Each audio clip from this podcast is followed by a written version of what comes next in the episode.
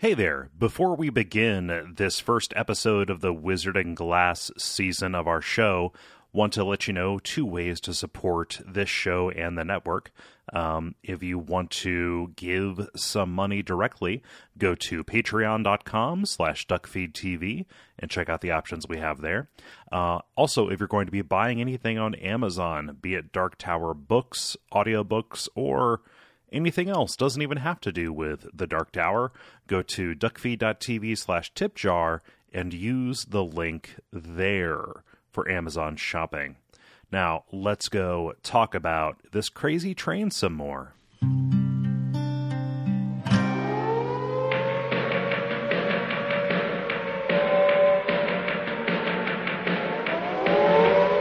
Welcome to Radio Free Midworld, a podcast about the Dark Tower series of books by Stephen King. My name is Cole Ross, and I am your host. And today I'm joined by Evan Jones Thor. Hi, Cole. Hey, Evan. It's just the two of us today uh, because Man. of some weird scheduling stuff. That's pretty exciting. I know, right? Yeah. So thank you for thank you for hopping on.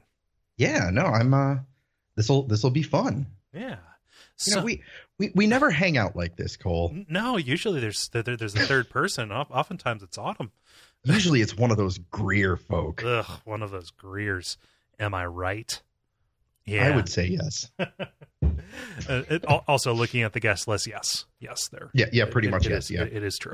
Um, yeah, we're here talking about uh, Wizard and Glass, which is the fourth book in the series. After our weird mid-season, lengthy talking about other stuff, uh, kind of break there, talking about the Stand and the Mist and and all of that, all those movies. Uh, I, I bet you didn't realize the Dark Tower movie came out at the beginning of that mid-season. Oh, I I realize. yeah. No, I wanted to keep. So th- there was a lot to talk about because Wizard and Glass starts bringing in a bunch of disparate elements. Um, so we kind of needed to talk about the stand. Uh, we kind of needed Yeah. to talk about the mist, um, but also mimicking the gap between when the Wastelands and uh, Wizard and Glass came out. Yeah, I I, I think that it's uh I, I I don't know if I ever caught this before reading it through this time, but I I thought it was interesting that the acknowledgments are specifically the two people that uh harangued him into getting back to writing another Dark Tower book. Yep. yeah, usually he saves them for. Uh, uh, uh, I mean, nowadays it's when a grandkid is born, uh, but it's for members of his family or for collaborators. Um, I forget who were the two people who uh, who, who goaded him back to back in back into the saddle. Oh, I, I don't remember their names, but I think it was like the the two people that uh, helped with fan mail or something along those lines. Mm, okay, okay. Just uh, reading and responding to letters mostly about Roland and Company. Yeah, yeah. It's like, hey, hey, a lot of people really want this to happen. They're afraid you're going to die. yeah. Um so yeah, this came out in November of 1997, uh, a solid 7 years after um after The Wastelands came out, which is kind of ridiculous because the it, The Wastelands ends on a cliffhanger and it literally begins with the final chapter of The Wastelands. that is the prologue. Yeah. it's uh I I remember when I was reading The Wastelands and I was thankfully able to immediately pick up Wizard and Glass. Um but just looking at the copyright dates and thinking about how angry I would have been if I'd been reading them as they came out. Yeah, so we're gonna have to uh, put a pin in that and make sure we talk to either Autumn or Jeremy, one of those Greers, um, because I, I believe that both of them were OG in the sense that they they had to wait through that little drought that happened. Yeah, Yeah, so that's true. yeah, I, I was I forget how recently some of these books came out. Like, I I don't know why, but for some reason I just have like this association with a lot of Stephen King stuff as it being oh a the, lot the, the older? 80s. yeah the eighties the 80s are before, and Yeah. Like the the only Stephen King books that I'm that are like in my consciousness as being like anything close to contemporary is like The Green Mile and Hearts in Atlantis and Under the Dome. Mm, Under the Dome's a little bit more recent, but Green Mile and Hearts and Atlantis were like Mm, the late '90s. when I when I say that, I mean like when I was paying attention. Yeah, yeah. And I know that there have been a whole bunch of others, and I have no Mhm. idea why those are the only ones that my brain acknowledges as being uh, Yeah. post 80s. But I just uh, over the uh, over the break here, uh, I got a wild hair, and I decided to listen to eleven twenty two sixty three. I still Um, have not read that yet. It's really good. I've heard it's really good. I've heard the the uh, the show on Netflix is really good too. Yeah, I think it's a Hulu series. Is just so just so people don't go go looking for it. Yeah, a L- little bit wary of the Hulu thing because it's uh because it stars James Franco. But uh, man, that's a good story. Yeah, I I feel like James Franco is like about 70% of the time he's James Franco and then Yeah. the rest of the time he's fantastic. right. Yeah, he's he, he's he's pre- he's pretty inconsistent is what I've is what I have seen. If you if you give him the right kind of role, he absolutely destroys it, but Mhm. it's I have no idea what kind of role that is. like there there hasn't really been any like consistent pattern to what types of James Franco characters I enjoy. Yeah, it might be this. I, I'm I'm trying to put a little bit di- distance in between because I don't know, experiencing the same thing twice that quick in Yeah. a row seems a little bit ill advised. uh, I, I'm really enjoying. His, I'm I'm right now listening to the audiobook of Slaughterhouse Five that he narrated, and Ooh. it's um, it's it's a lot better than I was expecting. yeah, that that would have to be better than the one that I listened to, which was narrated by Ethan Hawke. It, it was very very dry and very maudlin, and Yeah, I know that that is a very mod. You know, it's a it's, a pretty fucked up book, but there's that there has to be a little bit of playfulness to it. Ethan Ethan Hawke has whatever the opposite of a face made for radio is. What do you mean? Like, a voice made for television? Ba- sort of like he's a he, he is like a, a totally fine actor and a decent looking dude, but like if I was just listening to his voice without any kind of visual context, Yeah, I that would not be an enjoyable thing. yeah. It's a little bit of a. It was it was a little bit of a bummer. Um, so, sounds like the James Franco one would be, would be better. Uh, this this Yeah, isn't off topic. It's nowhere near as good as the the John Malkovich reading of Breakfast of Champions because that's maybe the best audiobook that anyone has ever made. that is such good casting. Yeah. um, this isn't off topic because 1122 uh, 63 has a very minor tower connection. It does. I do know that. Yeah. I was I was very surprised to see that. In fact, we're going to get there uh, in this book in this episode. Well, uh, you're going to get there. I only know that it exists. I don't know what it is. I'll call it out. I'll I'll, I'll mention uh, what it is because Okay, uh, because it also ends up being kind of a running Stephen King thing a little bit. Um, so you mentioned that you got to this right after you finished um, the Wastelands, the got to the Wizard and Glass. Um, I, I forget or whenabouts was this when you were getting into it? Oh, I probably was about maybe 15, 16, I want to say. Okay, It was definitely high school, like mid to late high school. so prime time, especially for this particular book. Oh, yeah. Yeah, yeah this this book I, I have a couple of friends who are really into the dark tower and this is their favorite of the series Mhm. and i don't want to say this is my least favorite because it's not because it's fucking fantastic right. but it it has always made me uncomfortable i think probably because i can relate to the characters way more than i like admitting or i could when i read it anyway. To to the kids, like to the to to, to Roland's original quartet, or? Yeah. Yeah. It's, it's, it's it's pretty good. So so we should we, we we should say what is special about this book. We're going to get to it at the end of this chapter. Though the framing story of this is a direct follow up to the Wastelands, the bulk of it and the thing that I think a lot of people's opinion of the book lives or dies on um, is this flashback story where Roland you know finally gets around to telling the assembled group more about his past, more about his youth uh, immediately after he took his test and became a gunslinger. That recollection that we had in the first book. Yeah, and and, and I always forget how like how much framing there is. Like when I think about this book, I I just think about the flashback. Mm-hmm. But there's like there's a lot of like for lack of a better term current plot happening. Yeah, there's a lot of movement toward the tower. It's not as much of a stopover.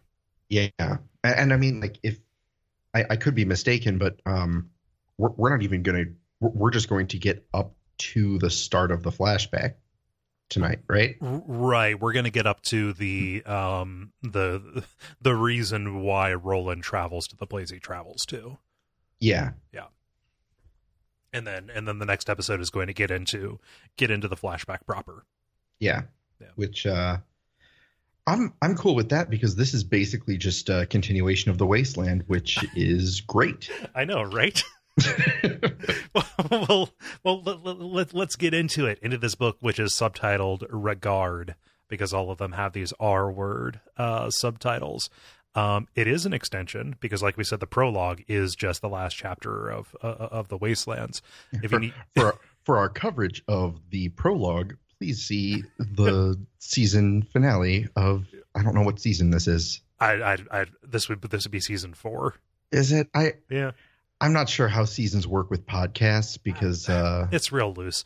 yeah, I'm I'm I'm a not not a podcasting professional like some of us. Uh, the iTunes just added seasons to the spec, and I'm really I, I, I need I need more uh, clients to actually put in support for that before I start labeling things as seasons. But yeah, I, I, think the uh, it's it's going to be tough after went went through the keyhole. But uh, this would be this would be season four. Yeah. Um, but yeah, see the end of the last season. Uh, if you need a little recap, remember that the quartet uh, ended up being trapped on this suicidal talking monorail named Blaine. Um, this uh, death train loves himself some riddles, and Roland, coming from a barony that really valued riddles, buys some time by reenacting the uh, the Fair-Day riddling of his uh, of, of his own ch- you know childhood uh, betting their lives, saying like, "Hey, you can kill us uh, as long as we can't stump you. If we give you a real stumper, um, then you need to let us go." Um, and so the train is barreling toward Topeka, um, and we're going to see how literal that actually is as they as yeah. as they open up. Uh, what do you think about the about the cold open on this? you know the the scenes of just the carnage that Blaine is leaving in his wake as he sonic booms down the countryside. It is every time I read this book, it is more jarring than I remember. I'd forgotten about this too. The rat with his guts is, on the outside. It is just like the whole thing is just like viscerally unpleasant. and basically to no end which I kind of really appreciate on some level. Yeah, well, you remember at the at the end of uh, book three, they're going over those volcanoes with pterodactyls and gigantic beetles and stuff. Things are a little bit better here, but not much. You know, like animals with organs on the outside. Uh, there's a deer with a fifth leg growing down, and that is described as the last boneless leg.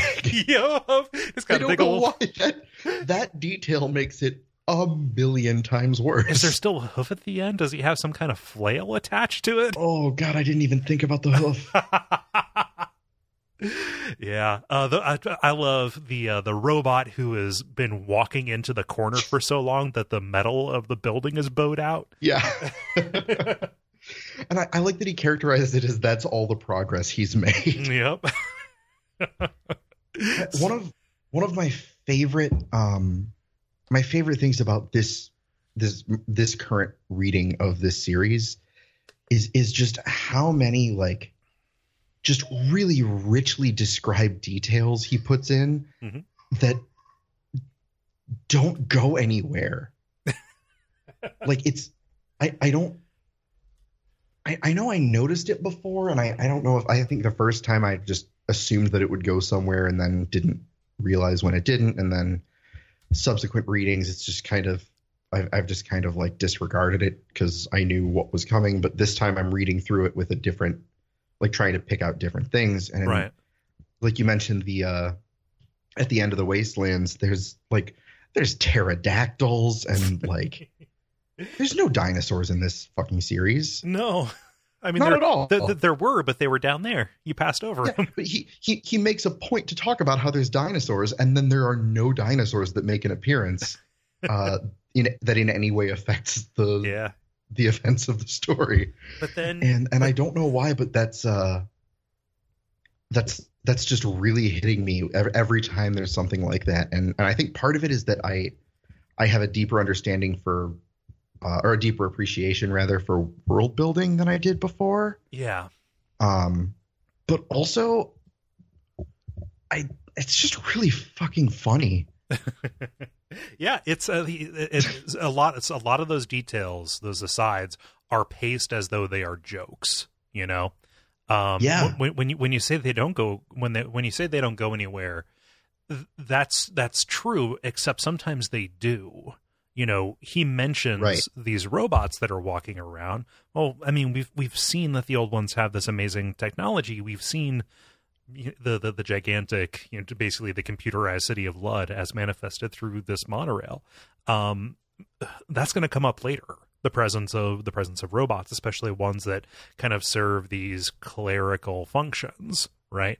Oh, Um, sure. Mentioning, uh, bringing back the idea of threaded stock of muties, and you know the fact that you know just uh, actual non-mutated animals are really valuable. That's going to be like a key plot point for this book uh, when they get to Hambry. That's true. Yeah. So like some of I it, was I was a I was a good boy and didn't read ahead and uh, and wasn't. It's it's been a while since I've read past uh, the Wastelands. Mm-hmm. oh uh, okay Like I've I've read the whole series a couple of times, but I I You- most recently just read Drawing of the Three in the Wastelands and kind of got distracted by life, I guess. yeah that's reasonable yeah no so Oh. so so you're you're it's been long enough where this is new to you again yeah we're we're getting into uh not uncharted territory but it's it's definitely the the details are fuzzy yeah uh, as far as looking forward goes and i'm i'm kind of trying to keep it that way I, I love that keeping the suspense up. I, I got you, fam. I, I I got the call forwards. yeah, yeah. It's fine. but yes, uh, regardless, all of this is uh, for naught because every scene that is described is wiped away by Blaine sonic boom.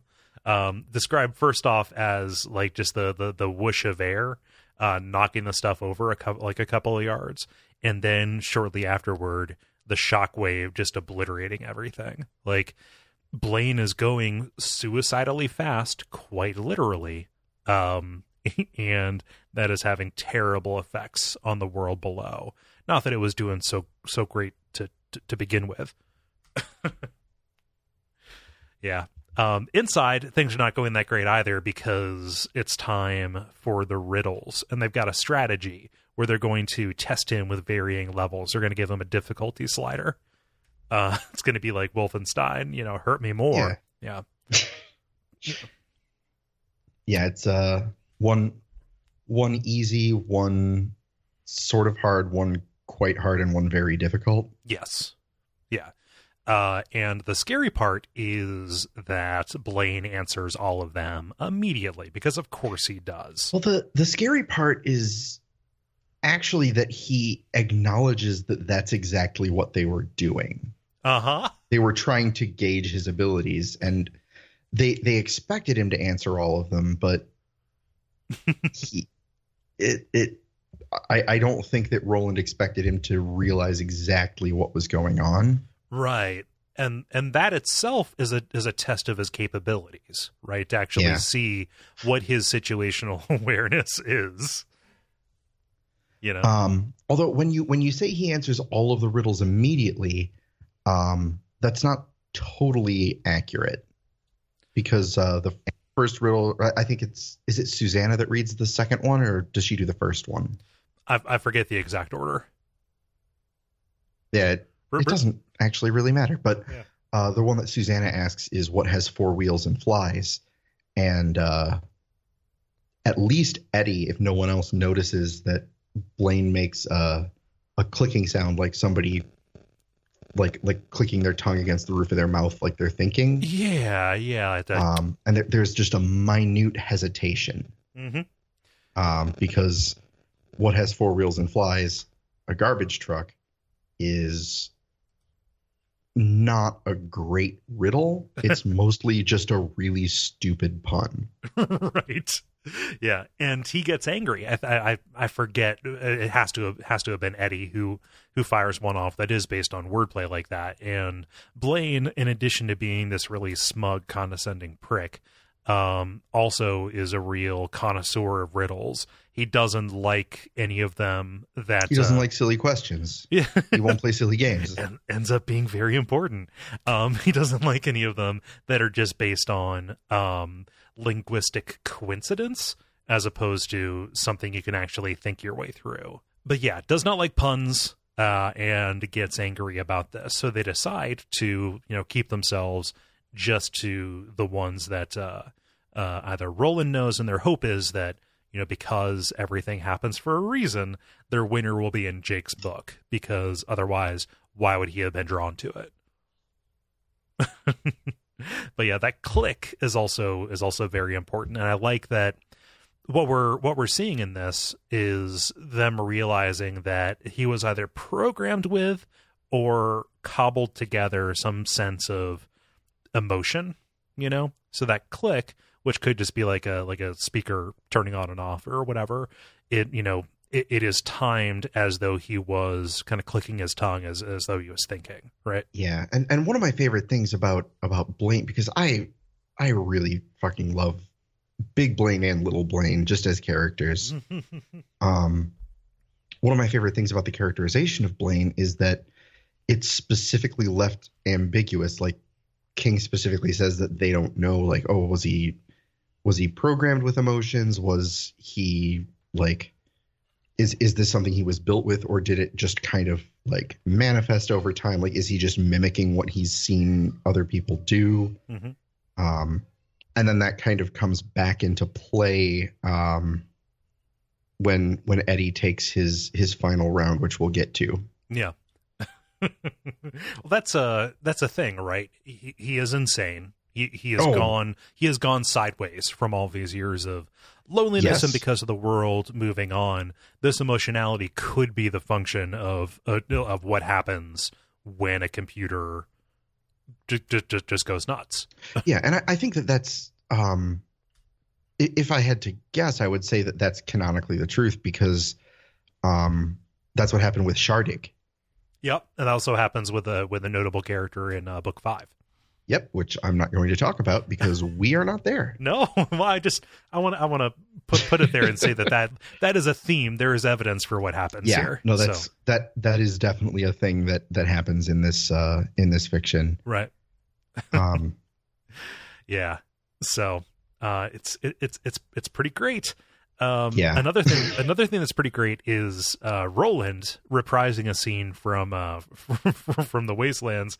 Immediately turns to Eddie and tells him, "Hey, don't fuck around here." Okay. Specifically, you know, don't be foolish because Eddie, uh, back around the campfire, dropped one of his dead baby jokes. You know, tasteless, just kind of bringing some of his Brooklyn street jabbing. favorite. Uh, when- Everybody's when they're favorite, in middle all school. ages, family friendly joke material. when they're in middle school. Yes. yeah. Oh, which hurts Eddie, but this is important, right? Because it helps him start to put stuff together. He goes into a zone and like he kind of becomes catatonic, like just looking at his feet to the point where Susanna's Yeah. annoyed because like he is not reacting as everybody else is because he is trying to put all this together, trying to think through the problem. Yeah, and I, I- don't remember who who sees first that he's in in a zone. Mhm. Um, but there's there's a part where Susanna is looking at him and it, it's something to the effect of you wouldn't have known that he was thinking from the slack look on his face. she was she was scared of his Yeah. just slack jawed stare. Which- yeah. which to me like that's i th- that is like such a good succinct summation of uh, of Eddie as a character is when he's when he's really thinking. Mm-hmm. You might think he's an idiot, yep. Everything kind of shuts down. and that's that's kind of he um, when he's when he's kind of in his head, and we get a peek into that. That's basically where his mind is taking him is is is how he he he might not be the the smartest or the fastest or the strongest, but he can get into the zone and when he does that and when he's able to just really commit everything that he has, he can pretty much talk anybody into anything. Right, right. Well, we, we we should say what's happening here because we get like little little flashes of it uh, as it goes on. Um, he's been pretty much free of Henry, uh, you know, his memory, his voice of Henry, ever since he carved the key and got Jake into this world. Um, but you know, he's thinking back and putting these pieces together, uh, remembering uh, how what what is it? Roland teaching Jake how to light a fire. Uh, you know, move move the flint in closer, and thinking back to uh, talking about who they would give a fucking rupture to um, on the on, on the on the basketball court, you know, um, and specifically having a recollection of a time with with Henry and Yeah, and it's this is this is notable because it's uh I I might be wrong, but I I think it's the only time that there is just like an unequivocally positive memory of Henry. right. Uh, Eddie even remar- remarks on it. Like most of the time, Henry was a royal pain and a bad thing. Like, but this was the this was the only time that he said something nice without really wanting anything in return. Yeah. Yeah, yeah. Uh, but that's that's where his head is at, and I want to uh, I want to save the revelation for when he gets ready to uh, to, to to make his attack. Oh, for sure. wow, it's so good. you know, while while he's there, uh, Jake notices that his uh, his wound on his hand, where Oy bit him to uh, to hang on as he dangled over the river's end, is healing. Because Blaine and the Barony coach has all of these just futuristic uh, meshes and waves and stuff like that that you know numb pain and heal wounds. He even has uh, like these endorphin inducing things. He tells Jake, an eleven year eleven year old boy, "Oh, I can give you your first sexual experience." You know, with a sex symbol from your level of the tower. How about Marilyn Monroe or Rita Hayworth or how about Edith Bunker? One of these things is not like the others. uh, yeah, and Jake Jake picks up on that right away, and he uh, he he laughs about it, and he realizes how like potentially suicidally stupid laughing at Blaine is, but he can't oh yeah. help himself. Yeah, he he, he stops himself like right away. Um, Yeah. and, and and he's laughing not just because the idea of boning down on Edith, Edith Bunker, the wife from All in the Family, of pe- people don't know that, um, is is is, is, is humorous. No, noted sex symbol. Yeah. well, you know, it takes takes all kinds, Evan. Okay. Yeah, it does. It takes takes a takes a, a village of different strokes. yeah. Um. So. Aside from just telling, uh, j- just telling Blaine, yeah, I'm too young for that, you fucking creep. Um, and then Blaine's like, well, okay, offers off the table. okay. Uh, he realized it made a mistake. Like it hadn't really made any mistakes before, aside from just doing his kind of thing. Um, and Blaine is humiliated by this, so he decides to deafen them. Yeah, as as as we all do when embarrassed. Yep. you know, I just uh, crank the uh, crank the volume up until everybody's ears start bleeding and, and uh, Yeah. they, they Yeah, start he, crying. he he stops um he stops at what what I can only assume is a charging station specifically built for this purpose. Yes. Um but it's it's these is it I, I don't remember is it is it called the the Falls of the Hounds because of the statues or are the statues there because of the name or do we not know? I believe that it's called. Uh, my read was that it was called the Falls of the Hounds because they had built the uh, the, the the statue in the shape of the dog. Yeah. Um, out of it. But- but yeah, there's the these this dog statue that somehow collects energy from the beam that Blaine's track runs along, Mhm. and then uh, shoots it from its eyes, which is like I guess a nice design touch, Mhm. um, into Blaine's battery to to charge him when he gets past the point where his his fuel reserves would take him. I guess. Right, right. Um, and this gives Um, this gives him a little bit more time. Like he he, he really exhausted himself getting here, so it extends it extends the riddling a little bit. Um, this the the statue is actually over a gigantic waterfall that I think Jake says makes Niagara Falls look like something at Disneyland. Yeah. um, and that's why it's so loud. Uh, is because Yeah. is because of just how, how how massive it is. It's uh it's it's big enough that it's uh, the the water vapor is casting moon bows up at them. Yeah. Have you have you ever been to uh, Niagara Falls, Cole? Uh, once when I was like ten.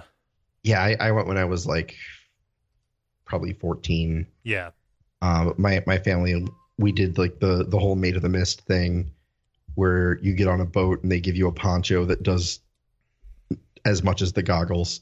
And, uh, sorry, uh, you, you, you caught you caught me off guard. I was I was pretty proud of that. I'm glad Yeah. you laughed. Um, but like like you you you get on a boat and you go like super close to the falls and you just get drenched and it's really intense and it's super loud and overwhelming and it's it's it is on the verge of being painfully loud. Mhm. And so what Blaine does is uh, he does this a couple of times, but he turns the the floor and the walls of the the barony coach. Um, either he turns them transparent or he is projecting a live feed of the outside. It doesn't really matter. It- however, it- you prefer your science fiction to handle that shit. It's it's it's Um, described as a projection. Uh, he doesn't actually make it uh, invisible. Okay. Yeah. Um, but but then he also turns on the external audio and he gradually turns it up to what he says is full volume, but It would have to be I- I- amplified if he was trying have- to hurt them. I think it's pretty reasonable to assume that it's amplified uh, to the point that they're all just like writhing in pain on the ground and screaming, but they can't hear each other screaming, and Yeah. uh, like that's that's that's not little, little, natural waterfall volumes. a little bit of a dick move. Yeah. Yeah. uh, but he he says, uh, "I was I was hoping that might make you for I, I was hoping you would enjoy that, and that it might make you forget my mistake in the matter of Edith Bunker." Which, uh, I love sentences, oh, especially Just- good ones like that. just the most passive aggressive bullshit. It's beautiful. Fuck you, Blaine. I mean, if you didn't know everything that you needed, you know, needed to know, um, at some point before this, Blaine says, "Oh," when he asks, well, "Would I lie to you?" And Jake says, "Yes." And then Blaine doesn't have any reproach, like he does, you know, he just laughs. like, yep, I definitely would. yep. I'm not programmed to tell the truth. Oh man. So yeah. they get So back then, they get back on the Did- road. Oh good. yeah. And did, did we? We didn't talk about the uh the Fair-Day goose metaphor. Uh, no, I just I, I mentioned that it was like the like, like the Fair-Day riddling. Uh, yeah, and I, I feel like that's that's worth mentioning because I, I um I don't remember. Did you did you guys talk in the the last episode of the Wastelands about how how Blaine desperately wants to commit suicide? yes, yeah. Okay. He he wants to do what uh, Patricia, his his opposite Yeah. number, uh, Yeah. did. So anybody who hasn't listened or hasn't listened in a while to the last one, that's that's what we're dealing with here. Right, right. He wants the the only thing that is stopping him uh, from, from from from from killing them right away um, on his on you know on on his way out uh, is the promise of one last good riddling. Yeah. Yeah, and um, the the deal that they make, and, and Roland makes very very certain that the terms are very clear and agreed upon by everyone, which is also significant. Yep. Um, is he he? It's it's based on uh, the Fair-Day riddling challenge from Roland's youth, which essentially everybody in the town would get together and submit riddles and then they would be asked they, they'd stand in a queue and be asked riddles, and whoever could answer the most without getting stumped would take home the biggest goose, basically. The biggest goose in the barrel. It was like a last man standing riddling contest. Yeah. Yeah. I rid- riddling as a sport isn't really something we have, so it's uh it's a little ambiguous as to how it's judged. I think, Right. but um, but not to Roland and Roland Roland and Blaine both understand completely clearly the rules, and uh, on a small scale like this, it's pretty easy to pick up on. Right. Um, but the the goose for the quartet is being able to walk away with their lives, and the goose for Blaine is killing them all by crashing into the piers at the end of the line. Right. So um, And he that, cannot. that correct- just seems like some the- some useful context, so we know where everybody's head is at right now. Right, right, yeah. Um, and importantly, uh, even though there is a time limit, you know, like okay, we need we need to be done by the time we reach Topeka. Um, they cannot end. Uh, it's not fair. It's against the rules. Um, if they end with a riddle left unsolved, Right, right? Um, which comes into play it it in a hasn't second here. it it does. It hasn't come into play just yet, um, because Blaine just does everything, it answers everything nearly immediately, right? Yeah. And will And- also like cite the alternate answers and uh, tell where it came from, which highlights some of the absurdity of what's happening here, which is you are trying to stump a machine that has all. You're trying to stump the internet. Is, is, Yeah, is what you're- you're doing. You're you're trying to riddle with Wikipedia. right.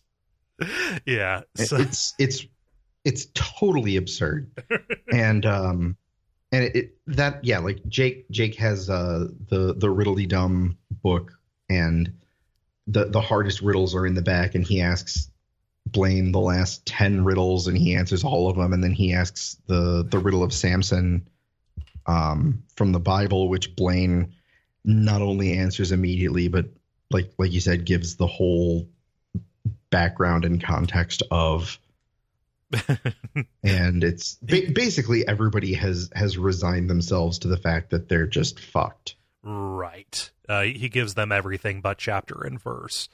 Yeah. Um, meanwhile, okay, so Eddie in his head back on the uh, back, back on the basketball courts in in, in Brooklyn. Uh, and the nice thing that Henry has said about him, you know, they're talking about, hey, who who would you want to have on your side in a fight? And and and Henry says, oh, I want Eddie. And everybody's saying like, oh, are you crazy? He couldn't fight his way out of a wet paper bag. Um, and Henry's answer is is is, is the epiphany. Um, the answer is when Eddie gets in the zone, he could talk the devil into setting himself on fire. And this plays into something that's been around since book one and something we talked about a little bit uh, in um, book three as well. Uh, the idea that you know I don't shoot with my gun, I you know shoot with my mind. You yeah know, the the, uh, the the gunslinger's encounter doesn't always you it, it the, their gun isn't always a gun, right? Yeah. The battle And- isn't always Eddie- a firefight. eddie references that fairly early on which is why roland tells everyone else to basically leave him alone and let him do his thing Right. He knows, you know, he knows that he's he's he's pulled something up. When I was when I was saying that, it was really hard for me not to just like quote the mono, like the lesson monologue from uh, the Three Amigos. You know, may, may, maybe your El Guapo is illiteracy. Sometimes maybe your El Guapo is a large man named El Guapo. Um, yeah. sometimes sometimes your gun isn't is, isn't a gun, right? And so Eddie, he does. Go ahead. yeah the, just the the way that you've summed it up in the show notes is one of the most perfect sentences um I'm, I'm going to read it for everybody right now Okay. Eddie kills Blaine with dead baby jokes, yup. which is literally what happens. Yeah, it's It's it, it- amazing. it's it's a it's a master stroke, you know, and Yeah. uh, so so so caveat here. Uh, dead baby jokes are tasteless. There, there, oh, yeah. there, there was there was a time like in, in high school or whatever where they would get a get a laugh for shock value or whatever, but it's not something I would do. uh, it's an amazing way for Eddie to do this. He's basically just he's, he's back on the streets of Brooklyn playing the dozens with Yeah. with Blaine. Uh, he Yeah. doesn't start with the dead baby jokes. Um, he just he, he, He, well, he he starts by repeating Susannah's riddle about what has four wheels and flies, right.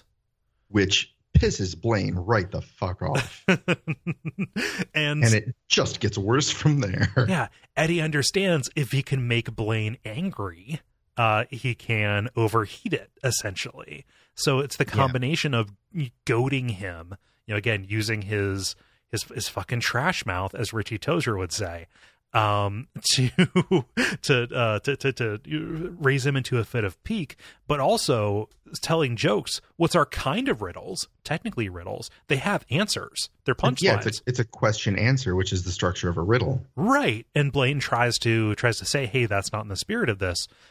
R- Roland says, "No, we we, we agreed. Like we, Yeah, we, we, we- we didn't we didn't talk about quality or taste or any anything like that.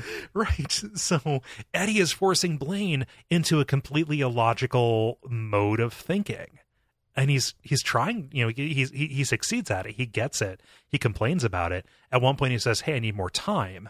You're like, no, like, do like, do you cry off? Are you like, are are you going to cry uncle? Because like, we can end this right now. Um, and rather than surrender and admit that he is so overtaxed that he is spewing basically garbage text, um, he He starts singing in French. yep, he's he starts singing Velcro Fly in French. Yeah, which is I I don't I don't remember that detail from before, but it's uh it's brilliant. Uh-huh. Well, it's so like you know, it could have just been Velcro a Fly, but making Yeah, it in a different language brings a little bit more surreality to it. Yeah. It's like, oh, that's totally what would happen if you just like completely managed to fuck up the internet, like some weird weird collage of information that is useless and nonsensical. Yeah. so, so, so he uses these jokes to kill him, and Blaine dies, saying, "saying I hate you forever," you know, and take takes little Blaine with him. Um, yeah, and so they're careening toward Topeka, but not as quickly. I think they were at like 900 miles per hour or something at their peak. They but- coasted into into Topeka. yeah, the engines shut off, so so Roland has everybody move to the the back of the train and let the front of it take the impact and Yeah. they're tossed around but fine. Yeah. Um and so falls Blaine. Um and so rises Eddie. Like this is his peak, I think. He's always a really good character and he's always a really good viewpoint. Yeah. But like No, there's there's the, the the scene where he he finishes telling the jokes, and it it, it talks about just like the, the the battle fog has descended, and he just like takes out the gun and fans the hammer like Ah. directly into the Yeah. the map that had been serving as Blaine's face. Like it's like oh shit, Yep. Eddie Yep. Eddie is fucking legit. I forgot to include the detail that he decided to finish Blaine off with his guns. yeah. Um ah man, I just love the idea that somebody could fast talk their way into killing the internet. um I- Have uh have you? I, I'm going to assume yes, but have you seen the IT crowd? no. Oh, Is it good? it's a it's one of my favorite comedies Okay. ever, and I'm fairly certain the whole thing's on Netflix. But there's uh I've seen it. Uh, I don't know if it's still on there because stuff has been leaving Netflix. But yeah, but uh it there, there's a, a third season episode that is legitimately my my single favorite episode of any comedy television show ever. Hmm. Um, but there's also uh, a whole a whole segment where the uh, the the the two I, IT techs convince their uh, effectively computer literate manager that the internet is contained in in, in a box, okay, and then she can bring that to a company wide meeting because she doesn't have anything to show. So she'll just they, they convince her that she's bringing the entire internet, okay, and then nobody else knows anything. So she tells them that sh- this box is the internet, Okay. and everybody believes her. and then I forget what happens exactly, but something happens where she falls and drops the box and it breaks everywhere and everybody panics. Um, okay. It is it is just one of the uh, the most ridiculous asinine scenes Yeah. and, and, and anytime there is any talk about the internet as a singular thing that's kind of uh, where my head goes Having worked with a lot of, let's say, tech company marketers, that that that feels strangely strangely clo- close to the truth. god i can only imagine Yeah. i've i've always worked more on like the the tech minded side of things but Yeah. oh my god oh, those beleaguered subject matter experts. oh man, so grateful to still have their lives and not be uh, turned into into toothpaste uh, by the impact, as Susannah The- says. so subject matter experts Oh, su- subject matter experts, like the person who. no they're, they're they're they're grateful to have their lives and not be turned into toothpaste no, I, I, like was- I mean, it- I assume that everyone is at any right, given moment. right. I'm uh, specifically the I was concept. making a very stupid joke. Okay, no, I, I thought that I had made a, I, I- I knew that I had made a very inelegant transition. I just wanted to get us back on the rail. Ironically no, I enough, was, I was, I was, uh, I was making a very dumb, uh, very, very low, low bar humor joke. oh, it's fine. Oh, I, I got you. So Yeah, yeah, and I took you serious. next time on Radio Free Midworld, um, yeah. So they get out uh, and they climb on top of this wreck, uh, and they notice that they are on Highway 70. It's Topeka, Kansas. Like, you know, it's not just a town named Topeka. This is Topeka, Kansas, or one of them. yeah, Also, they hear a terrible, terrible sound, yeah which the, uh, the the audio equivalent of the smell of rotting meat. Yes. Um, it is the embody like the very embodiment of unreality. Um, Jake likens it to a time when he was uh, on the subway, which it doesn't make sense that a rich kid would be riding the subway. Um, but uh, hearing a busker who was playing a musical saw, uh, that kind of uh, whining, humming, warbling kind of sound, um, sounds Hawaiian, doesn't it? uh, f- fun little detail on that. S- Susannah also remembers that guy from twenty He years from twenty years earlier. He was he was young when she saw him and old when Jake saw him. right? Which yeah, that's fun. Yeah. Um, Um, yeah. so so Roland faints. because a whole bunch of images, a past that he you know thought was long buried, comes rushing back to him. These memories of uh, the Coos, of Jonas, DePape, and Susan. Okay, I I have to I have to interrupt for a second here. Is it you, you is it canonically pronounced Coos? In it like is that how the the audiobooks say it? Because it's it's C O umlaut O S. uh Coo- Coos or Coos. yeah, I, I I I say I say Coos uh, because I've I've always said Coos in my head, but this time reading through it, I was like, is it Coos? Is it Kuos? Is it Co? Coos? yeah yeah Frank Fra- Fra- Frank Muller calls calls calls it Coo- the Coos or the Coos okay. uh, something like that. I always feel weird saying Coos because I think that's a that's a slang term for yeah, that's not vagina. not Um, a not a super great slang term for a thing. No, um, but uh, it's referring to the, the the area where that woman lives, and we're going to meet her here pretty pretty soon. Uh, but Yeah. uh, uh, she's a witch. We're you know we'll we'll find out next episode. Yeah. Um, but yes, this is a thinny, is what it is. After they rescue him from fainting. Yeah. Um, And and can we can we take one second to talk about how a thinny is the lamest word in this entire series for something so huge and serious and dangerous? okay, I was about to say you're you're saying the lamest word is thinny when the Oh, series no, also no, contains no. popkins. No, no, no, no, not not at all. But for something this consequential, Right. Yeah. It, like it feels. I mean, it feels of a piece with other with other kind of midworld slang. it it does, but at the same time, anything ending with with y or i e i e s, it it it's it sounds diminutive. It does, and I I know that that's like. I it's a literal well, description know, of what but it I, is. I assume I assume that what King is kind of trying to get across is that like language isn't the same, and Uh-huh. so that association in like the high speech of Gilead wouldn't be the same. right, right. But I'm reading it in fucking American English, and it sounds lame it's as shit. it's the word that is the word that roll that, that King decided to uh, decided to use. Yeah. it's I it it it has bothered me since the first time I read this book, and it has Not uh, not ever bothered me any less. Yeah. Um, it doesn't bother me, and that doesn't mean it shouldn't bother you. it's a you. small thing. It's, Yeah. it's a small like it's it's not like it obviously doesn't ruin right. the experience of reading the book for me. The, uh, but just every time I read it, every time I get to the point where he he talks about a thinny, it's like really that's that's the word you're going with. okay. Uh, we're we're just going with the first the first idea we have, huh? All right, Yeah, I'm um, I, I think my affection for it just comes from like it's a it's a really cool concept, and I like Oh, the way that he describes it. Yeah.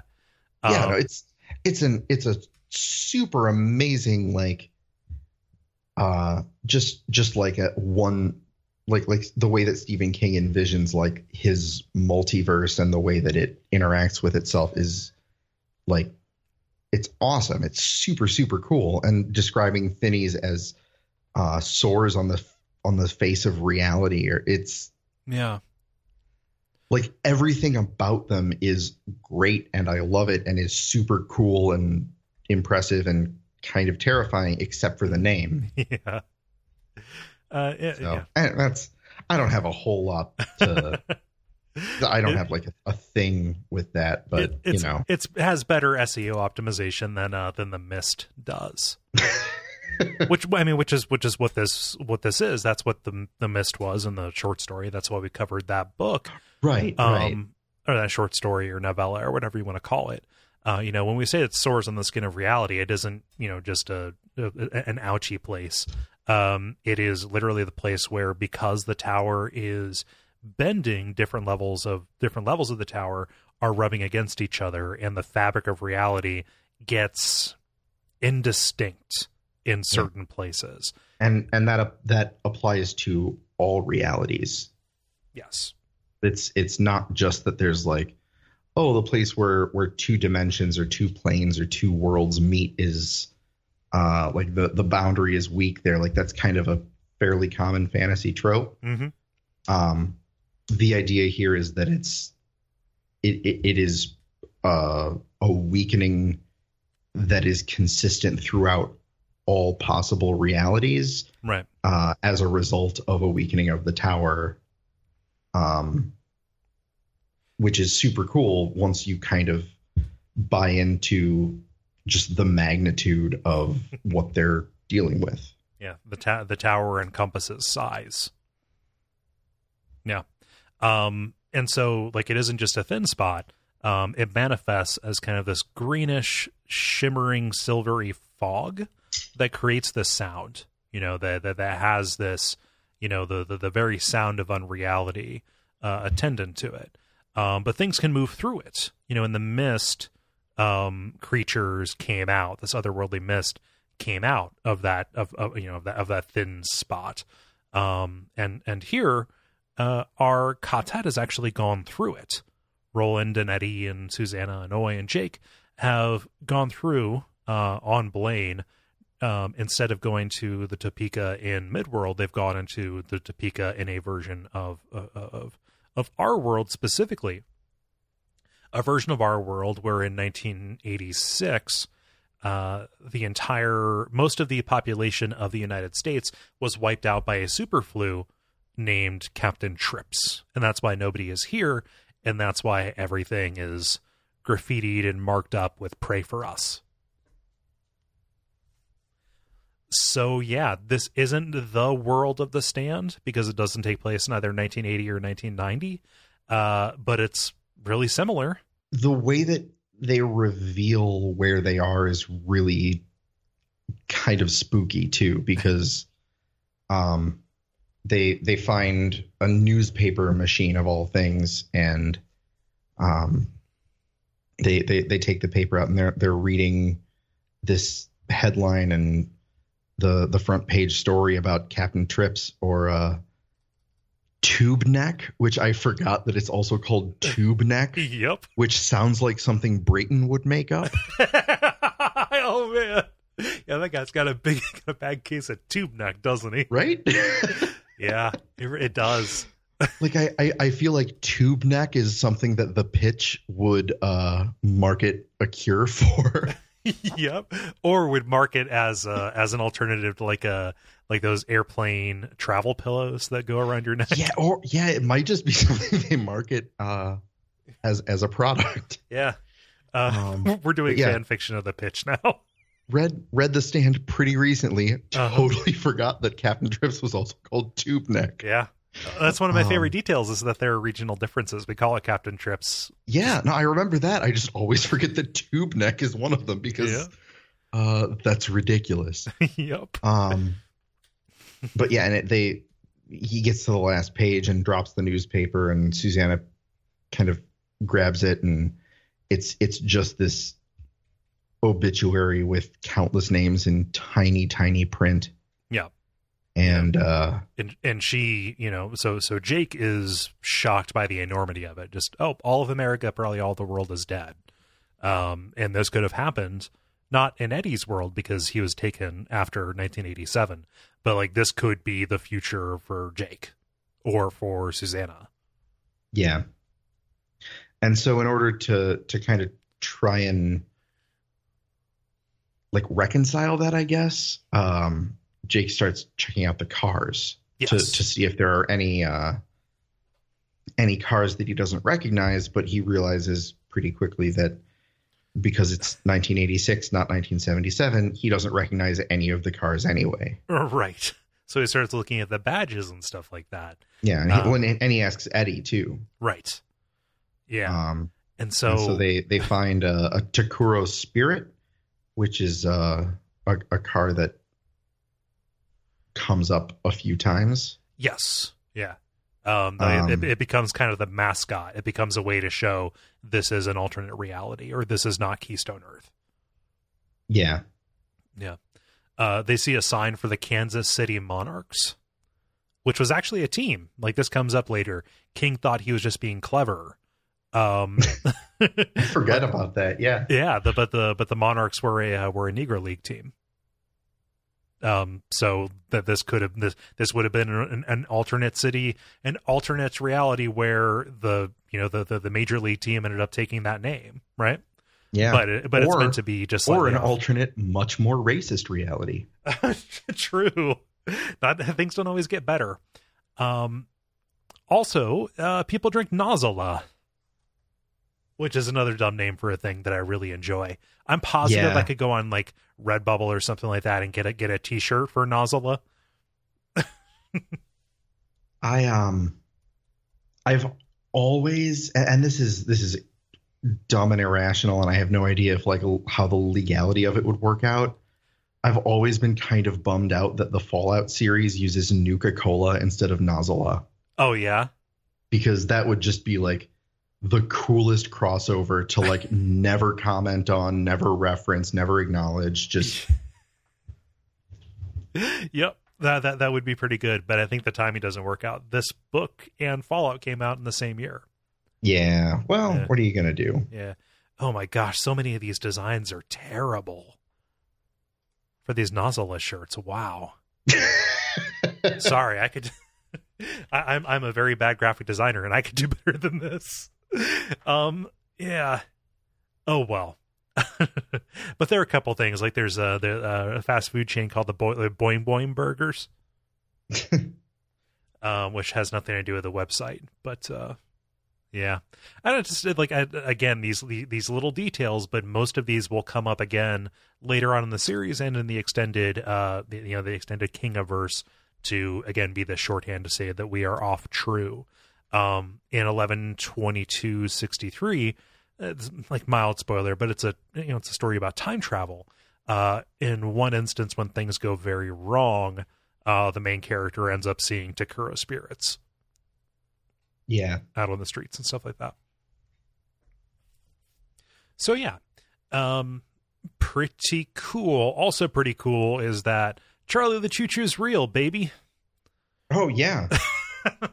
uh, I would I would just like to uh, to to to remind you once again of the uh, the children's book that my son adores. oh no, very definitely features Charlie the Choo Choo. is he scared of uh, Charlie?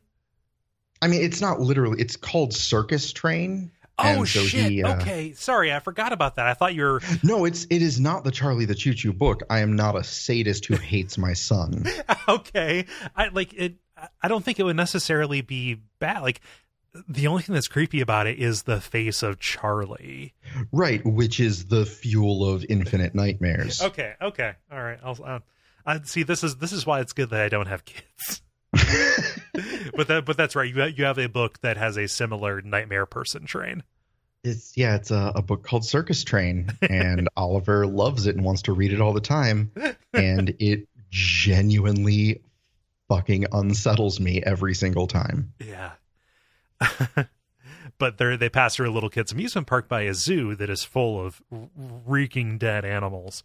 Um, I guess the the animals are a little bit fresher than the people. Maybe I don't know. Um, and they they, see the you know the the, the children's train. Uh, and Jake is really uh, scared by it. Again, there's this resonance. There's this echo. You know, Beryl Evans is is ka-tet. It's funny since we mentioned Kurt Vonnegut earlier. I you know, I, I knew this was a comparison, but like the notion of ka-tet is very similar to um in Bokononism from uh, Cat's Cradle, the the karass, right? Yeah, Yeah, same idea. If uh, also a very good book that talks about a, f- a few of the themes. It, it is also an apocalyptic book in a very cool way. Um, yeah, but they get on the turnpike and they continue southeast. Um, seventy doesn't go southeast; uh, it goes east, east to west, guys. Sorry, King. Know- It's I Ka, don't I know- worry I know- about it. I, I I know where seventy is. Um, uh, and Eddie describes turnpiking when they would have one sober person drive them around on the turnpike, uh, while all of them were uh, high on heroin. Yeah. Um, notable graffiti again. Bango Skank doesn't show up uh, just yet. That that that comes later. But uh, we have more things being tied in. We have one that says "Watch out for the walking dude," or sorry, "Watch for the walking dude," not "Watch out." Sorry, I didn't mean to brand that. Um, walking dude being one of the names for uh, our good friend Randall Flagg, and also we have the first appearance of something that is going to be really, really important. Somebody writing "All Hail the Crimson King," or somebody has written "All Hail the Crimson King" along with the image of the red eye um, on another sign. Roland doesn't know what this means, has no idea who the Crimson King is. Stephen King readers who have been um, paying attention will recognize the Crimson King from Insomnia, uh, and also from the end of Insomnia, uh, the connection that that has to the tower, or the last half of Insomnia, rather than it has uh, the connection it has to the tower. Uh, but this, uh, put a pin in this because it's going to be really important. You ever read Insomnia, Evan? uh, no, that's that is one that I have not read yet. It's um, we're gonna have to cover it for the show. I don't know that I'm crazy about it. I, I know that that was um, I when we when we did the Rose Madder episode, I, I thought that I had read Insomnia, and I don't know what I was thinking of because that is one that I have not read yet. But I know that he, uh, I might have been thinking of Dreamcatcher. I'm I not mean, sure. it also takes place in Derry, so yeah, that might be what I'm thinking of because I have read Dreamcatcher. yeah. Um, but uh, I, I know that he regards it in the in the same kind of like stiff manner that he he talks about Rose Madder. Yeah, he, he mentioned that in On Writing. But it's good that the Crimson King gets out of that book. Yeah, that's that literally the, just that's all that I know about it is that he he does not particularly care for how Insomnia or uh, Rose Madder turned out because they both feel stiff. Right, right. Um, that's not my problem with it, but we'll talk about that in two years when we get to it. Cool. yeah. so they're headed down this turnpike. They're on the highway, and on either side uh, is this flood of thinny. You know, stretches out and looks like flat marshland. Um, it, you know, gives off that liquidy humming sound like a stench, is what they say. And Roland, he knows, but he doesn't know how he knows that an object from his world will block out the sound. So he gives all of them these bullets. Um, from you know that he's been carrying this whole time. Like Eddie calls him out for being sentimental because these are the wets. These are the ones that got soaked on the uh that got soaked on the uh, the the Great Western Sea. Yeah. and uh, Roland's a little bit embarrassed that he was so sentimental as to hold on to his his original reloads. yeah. Which uh that that that's one of those uh those weird details about Roland that's uh just just for lack of a better term charming. Yeah. I mean it it turns around and says so what he decides not to say about himself or what he is reluctant to admit says a lot about him too. Uh, and that is a lot of the information that he gives us is omission or somebody calling him out and him not responding. yeah traveling by this thinny and still hearing the faint echo of it um, through the bullets in their ears uh, exhausts them mentally. Like it is Lovecraftian in the way that being near it or being uh, being exposed to it uh, drains them. So yeah, imagine trying to sleep when you know next to something that is wailing at you that nothing is real. Um, so they make camp, uh, and in the distance they see this massive building, but only an outline. Uh, what do you think of Eddie's dream, where the uh, where the rose is in danger? I every every time I read this book and I, I, I read that dream sequence, I I just kind of mentally gloss over it, and I don't know why. Yeah.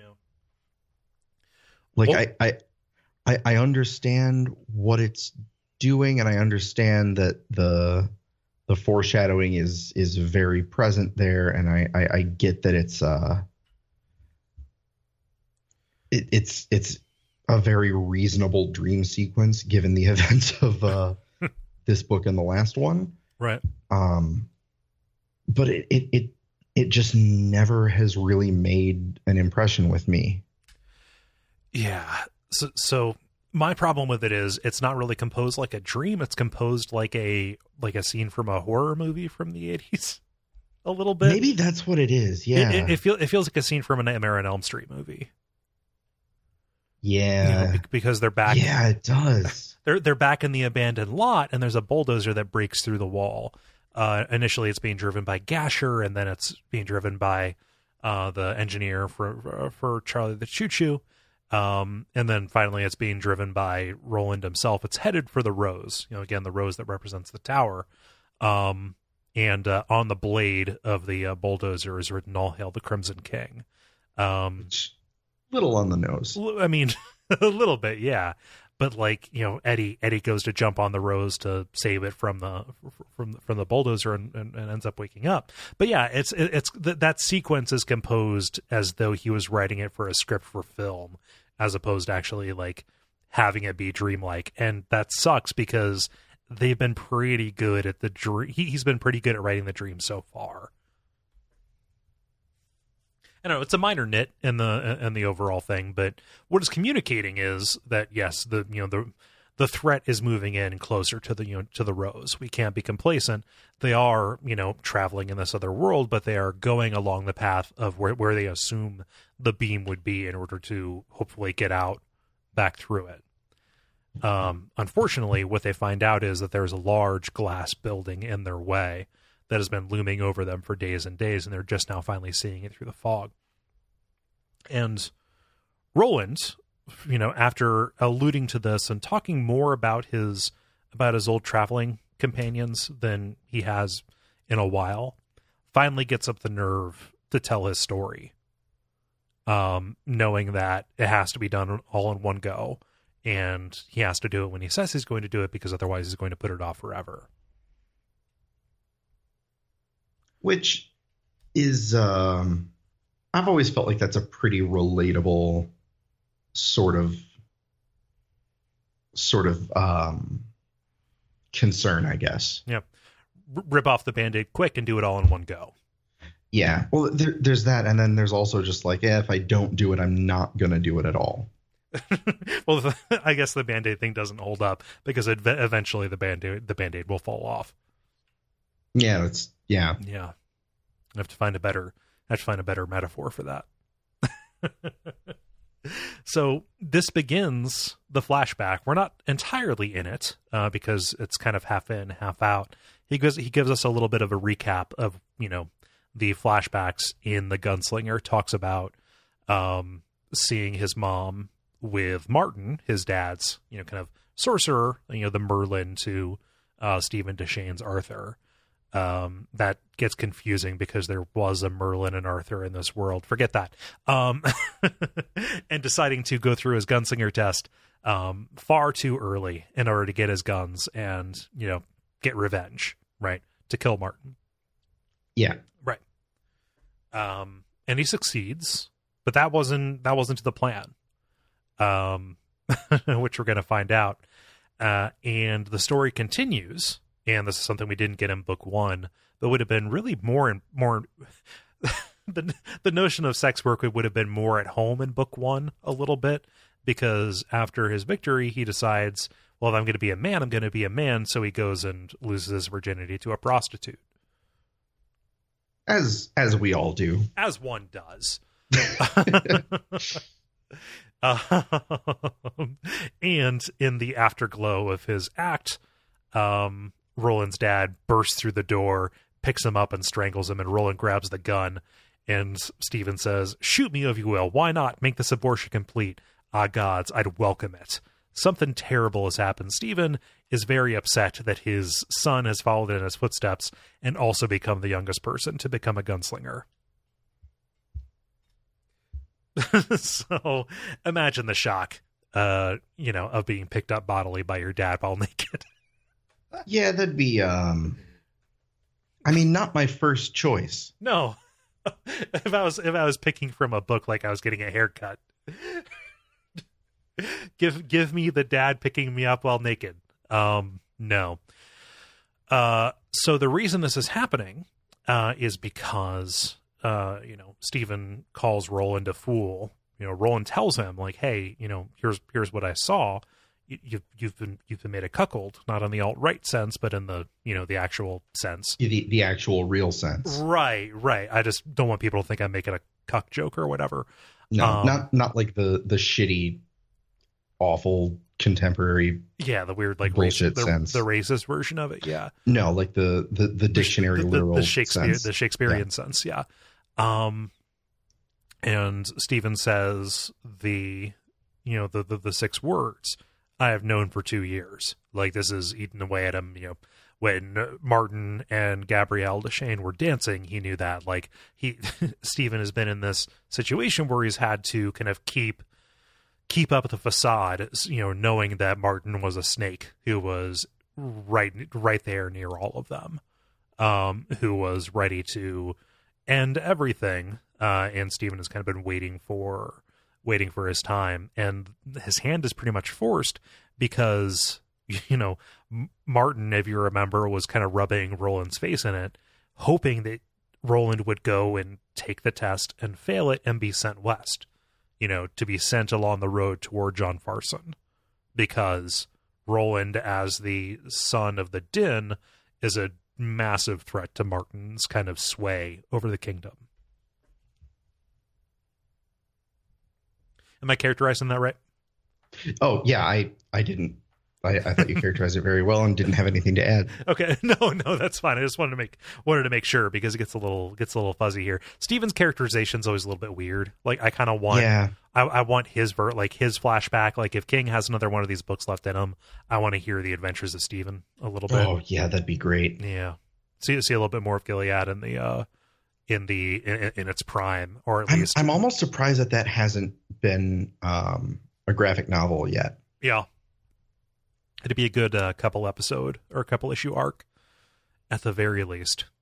So the setup for this flashback and the setup for kind of the rest of the middle portion of this book um, is that Roland cannot go back to the palace. If he goes there, if he spends even one night there, he's dead. You know, because uh, Martin will not be very pleased that his plan has failed. And so uh, he's going to have to be sent east along to a onto the barony of Mahis or Megis, uh, depending on how you want to pronounce that. Um, Yeah. to a I've, small I've always uh, in my head said Megis, and I don't know why. Yeah, Magis Magus. I, f- I forget how uh, how Frank Miller says it, uh, which is my canonical version of these. um, I need to go and listen to that part again. I say Mejis because you know Mexico kind of thing.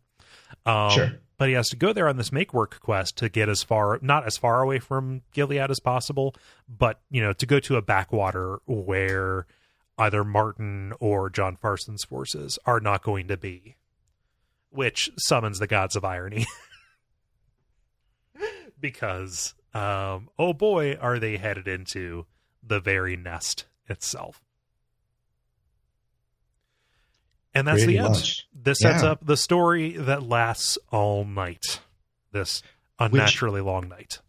Yeah, if if we didn't already know that uh, nights when people are telling stories are uh, un, unnaturally long, uh, that would seem like a very conservative estimate. But we, we we kind of know what's up at this point. Oh yeah, I mean, Barton told a story so long that he turned into a skeleton, and Roland's hair turned white. Like it's it's there. so not white. He got gray in his hair. I want people to have the right picture of him. He aged into his forties from his thirties. But time is time is weird because he'd been going for thousands of years at that point. Anyway, um, so that is the end of this first chapter, the end of riddles. We're gonna be back um next time with uh uh the beginning of the chapter called Susan, breaking that one into uh into twos.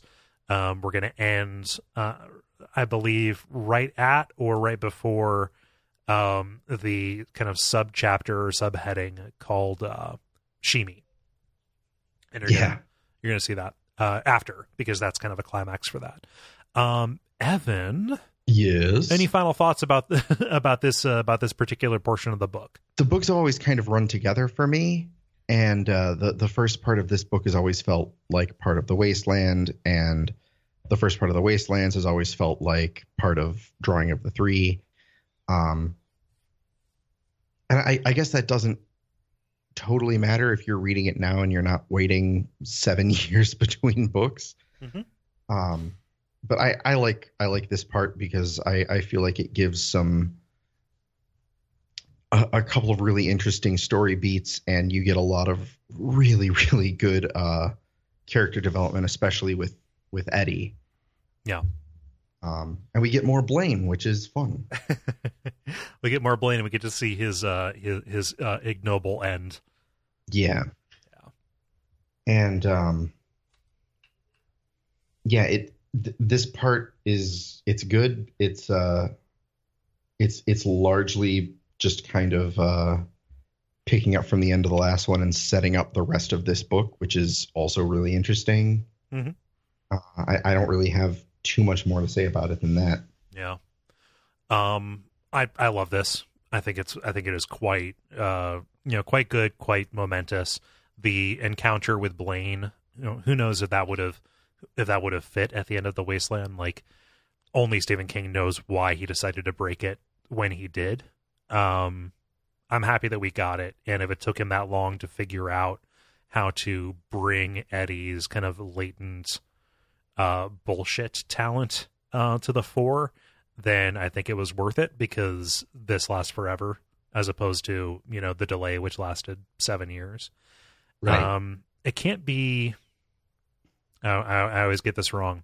It can't be overstated how important it is that they wander into a you know a version of the world where the stand has happened or something approaching that, right? Because people who are reading this and know about the series now know that it kind of is this omnibus conglomeration of all of Stephen King's work. This is the biggest time where that has happened, where it isn't just a couple of Easter eggs, you know, like characters from uh oh my gosh, from from the Eyes of the Dragon being mentioned by name. You know, like this is this is pretty important. You know, we're we're setting up the antagonist of another book, you know, two antagonists of the other books to be really big figures in in in this one. This is a, a, a real turning point for the series where it becomes metatextual like that. You know, the Yeah. la- the later books in the series get you know g- get a lot of shit. You know, it's up to you whether or not that shit is deserved or not um for going too far in that direction. But this is where that starts. And so, Yeah. you know, I think that this is momentous. I think that this is a good treatment of that. Um, and you know, I people who listen to those episodes know that I have uh, a great deal of, of affection for the stand as well. So it's cool to go back to that world, no matter how awful it is. Oh, totally. Yeah. Yeah. Awesome. Well, we will be back in two weeks, like I said, with the first part of uh, the chapter called Susan. Evan, where can people find you on the internet? Uh, I am at Mr. underscore Harder, all spelled out on Twitter. And uh, I am at uh, Very Good Serial Reviews on Instagram, which is uh, making a comeback. Nice. Um, and if you're in the Chicagoland area, is is this is coming out? You said next week. Uh, this is coming out on early release on October the 24th. And, ooh, on Halloween. Happy Halloween, everybody, uh, for, uh, for everybody else. Oh, well, if you're if you're cool enough to be a Patreon backer and get the early release feed, and you also live in the Chicagoland area, uh, you can come see Sad Paul Stanley as Black Sabbath at Beat Kitchen on Saturday, October 28th. Are you going to be in full makeup? Oh, you have no idea. I don't. That's why I asked. Yeah, no, I I can't I cannot answer that question contractually. okay. and by that I mean I'm I'm not gonna I'm not gonna give it away. Okay. I There's no actual contract.